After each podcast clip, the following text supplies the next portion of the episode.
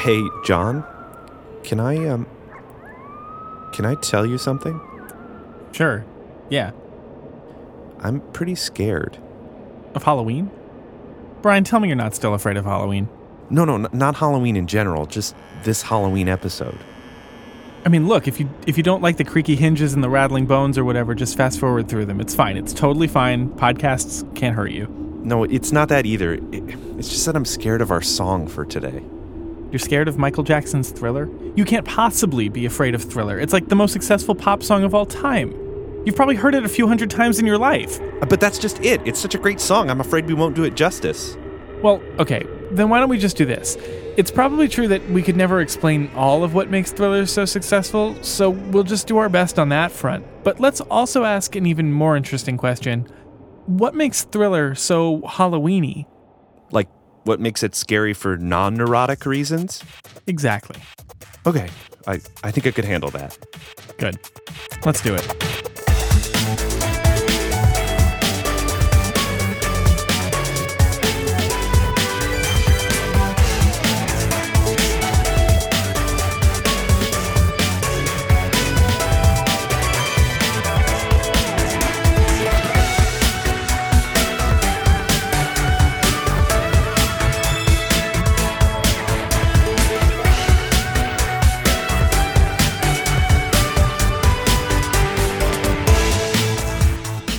Hey, I'm Brian Barone, And I'm John Lagomarsino. You're listening to Tuner. the show about songs you really like, or I guess for today, songs that are really spooky. And why they're so spooky. Today's song is Michael Jackson's Thriller.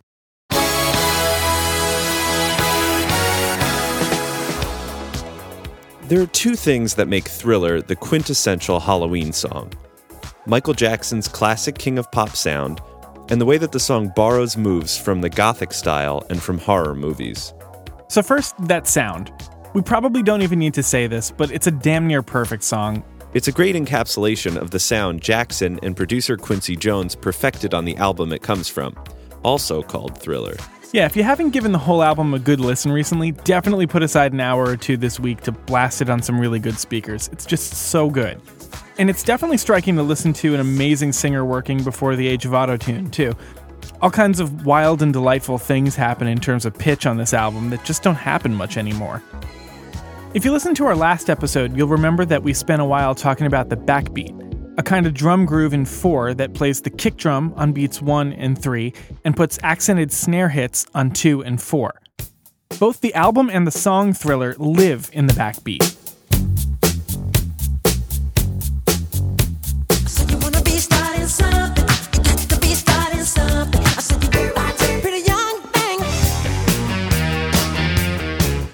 And the song Thriller takes the backbeat a step further. They augment the beat 4 snare with a clap. Now, this does two compelling things. First, it adds a little extra variety to each measure, a slight differentiation of color between beats 2 and 4. Second, it implies a backbeat pattern operating at half the speed of the regular beat. So, at the level of a single measure, the pattern goes down, up, down, up, where the ups stand out in both pitch and volume. Down, up, down, up. But if you listen carefully to the relationship between the snare and the clap, it also creates a down, up pair. And since we get two pairs of those down ups every two measures, it kind of creates a backbeat feeling at this larger or slower metric perspective. Check it out. Down, up, down. That's a little abstract, maybe, but one of the things that great composers and songwriters have noticed is that long range patterns, ones that are felt maybe more than heard, can really affect how we experience a piece, even if we can't always verbalize why. And lest you think Quincy Jones wasn't paying careful attention to this stuff, listen to what he does in the bridge.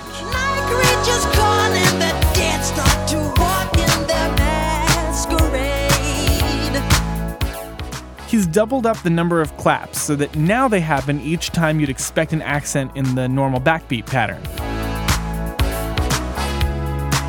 In effect, this makes musical time flow twice as fast, or at least it erases that slower dimension that Brian was just talking about.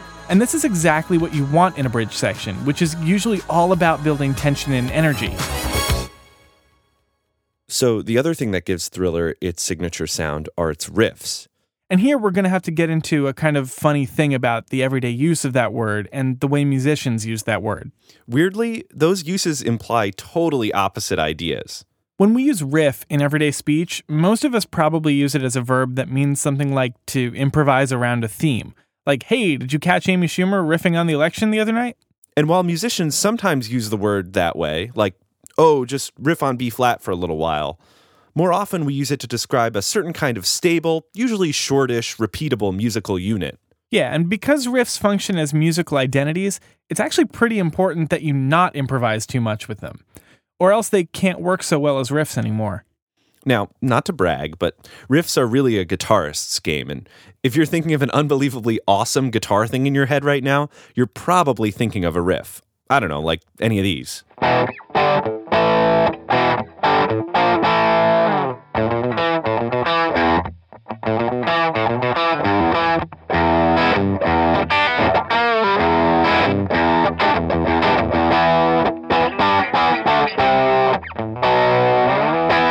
One really handy thing for songwriters is that you can take riffs and move them around in tonal space, what's called transposing, to get to different chords and keys. This creates a nice blend of sameness and difference that keeps things moving, but also continuous and coherent.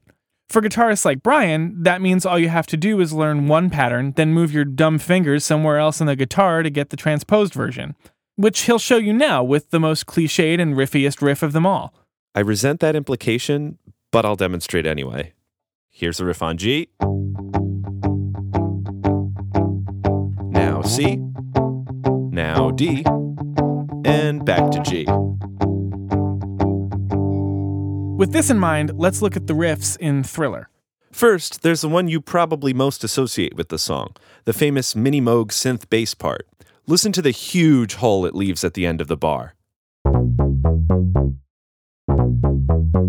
The last note of the riff lands on beat 3, and it's played short, which combines with the rest on beat 4 to make lots of space for the clap.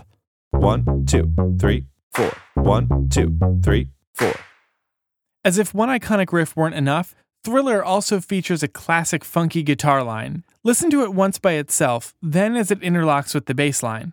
You'll hear how they're built to diverge and then come back together again, one filling the gaps left by the other.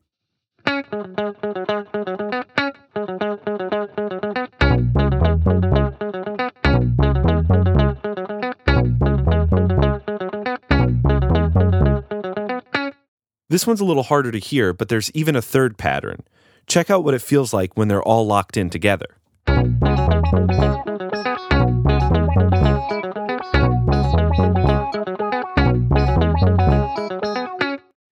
So, we were just talking about how riffs can get moved around or transposed to show the chord changes of a song.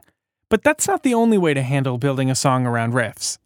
Another approach, one that Thriller uses, is to design a riff that can stay in one place while various chords swirl around it. For the sake of comparison, here's what Thriller might have sounded like if Jackson and Jones and the song's composer, Rod Temperton, had used the movable riff approach.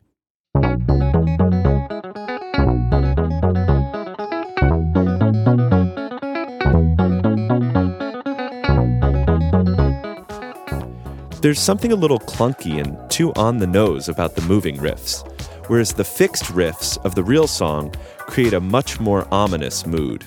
There's a subtle air of inevitability to this approach, maybe the haunting suggestion that we're all doomed.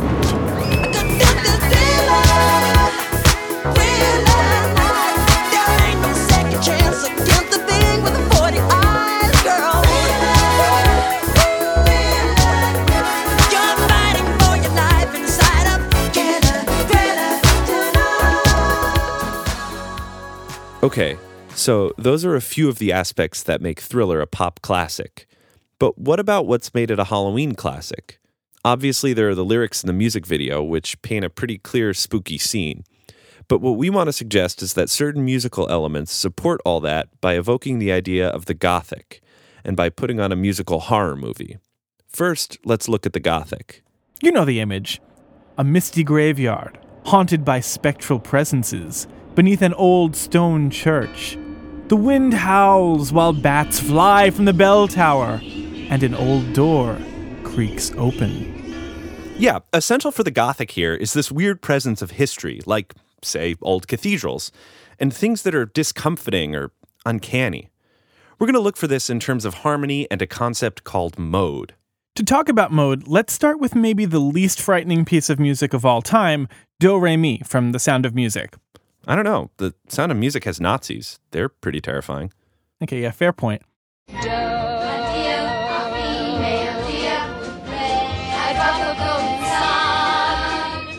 The scale that Do Re Mi teaches is the major scale.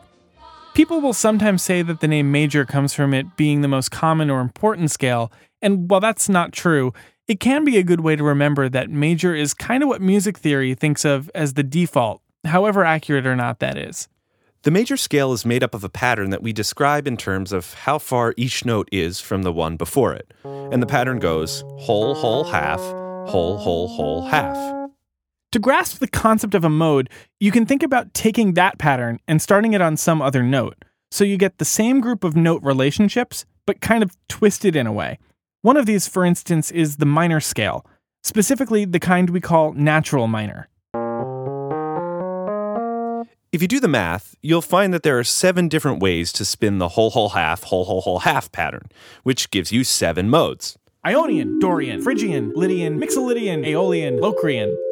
The modes have these ancient Greek names, but the ones we use today aren't the same as the ancient modes. They are related, though, to the way European musicians organized things in early music. So think from Gregorian chant till well into the Baroque period. That's why modern musicians sometimes draw on them to create some feeling of oldness. The seven modes fall into two groups. In the first, the major scale and two like it. And in the second, the minor scale and two like it. Plus, there's one other mode that doesn't quite fit in with the rest. Thriller uses one of the minor modes called Dorian. C sharp Dorian, to be exact. We don't need to get into the details of the Dorian mode because I think you'll hear what we're talking about right away. Check out the main hook of the song. Ask yourself if you feel that something's a little archaic about it as it goes by.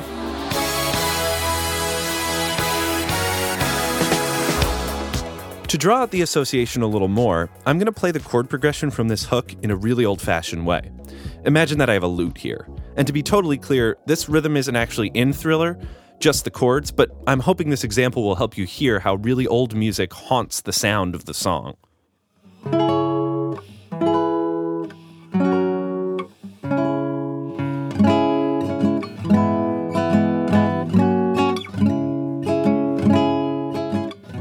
And now compare that to some real modal music from the past.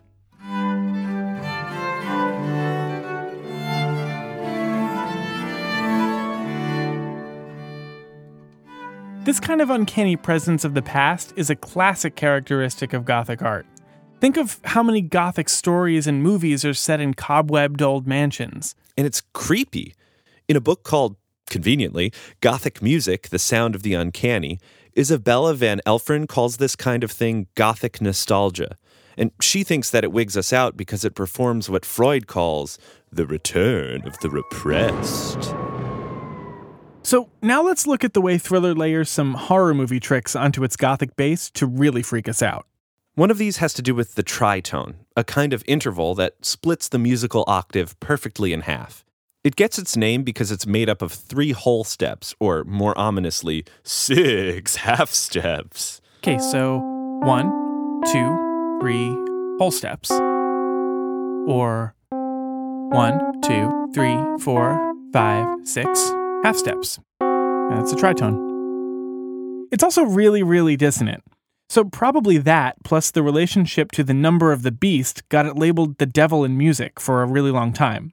And if you listen to any horror related kinds of music, it's basically guaranteed that there will be tritones all over it.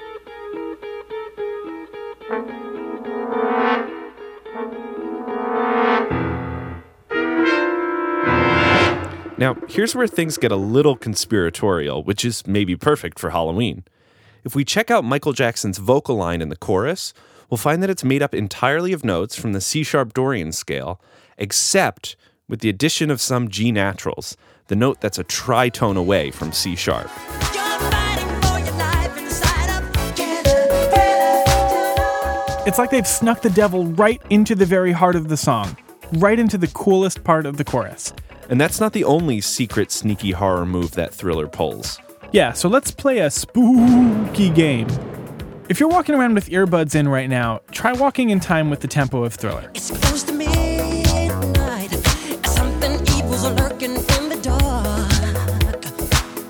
To me, that feels like just the speed you'd walk at if you felt like you were being followed and wanted to get away, but didn't want to break into a full run. So, listening to this song kind of puts you in that hyper aware, on edge state of mind. In a way, it's kind of like it transports you into a horror movie. And maybe we love Thriller for basically the same reason we love a great horror film. It adheres masterfully to some classic tropes or rules, but it adds something extra too. Thriller is an expert work of pop that does all our favorite pop things, but it also draws from a world of ancient associations, relentless repetitions, and terrifying tritones to make our spines tingle. It's so good, it's scary.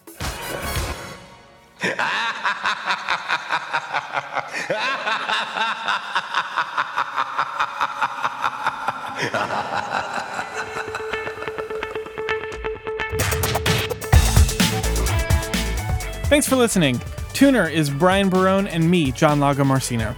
This week's song, Thriller, was performed by Michael Jackson and written by Rod Temperton.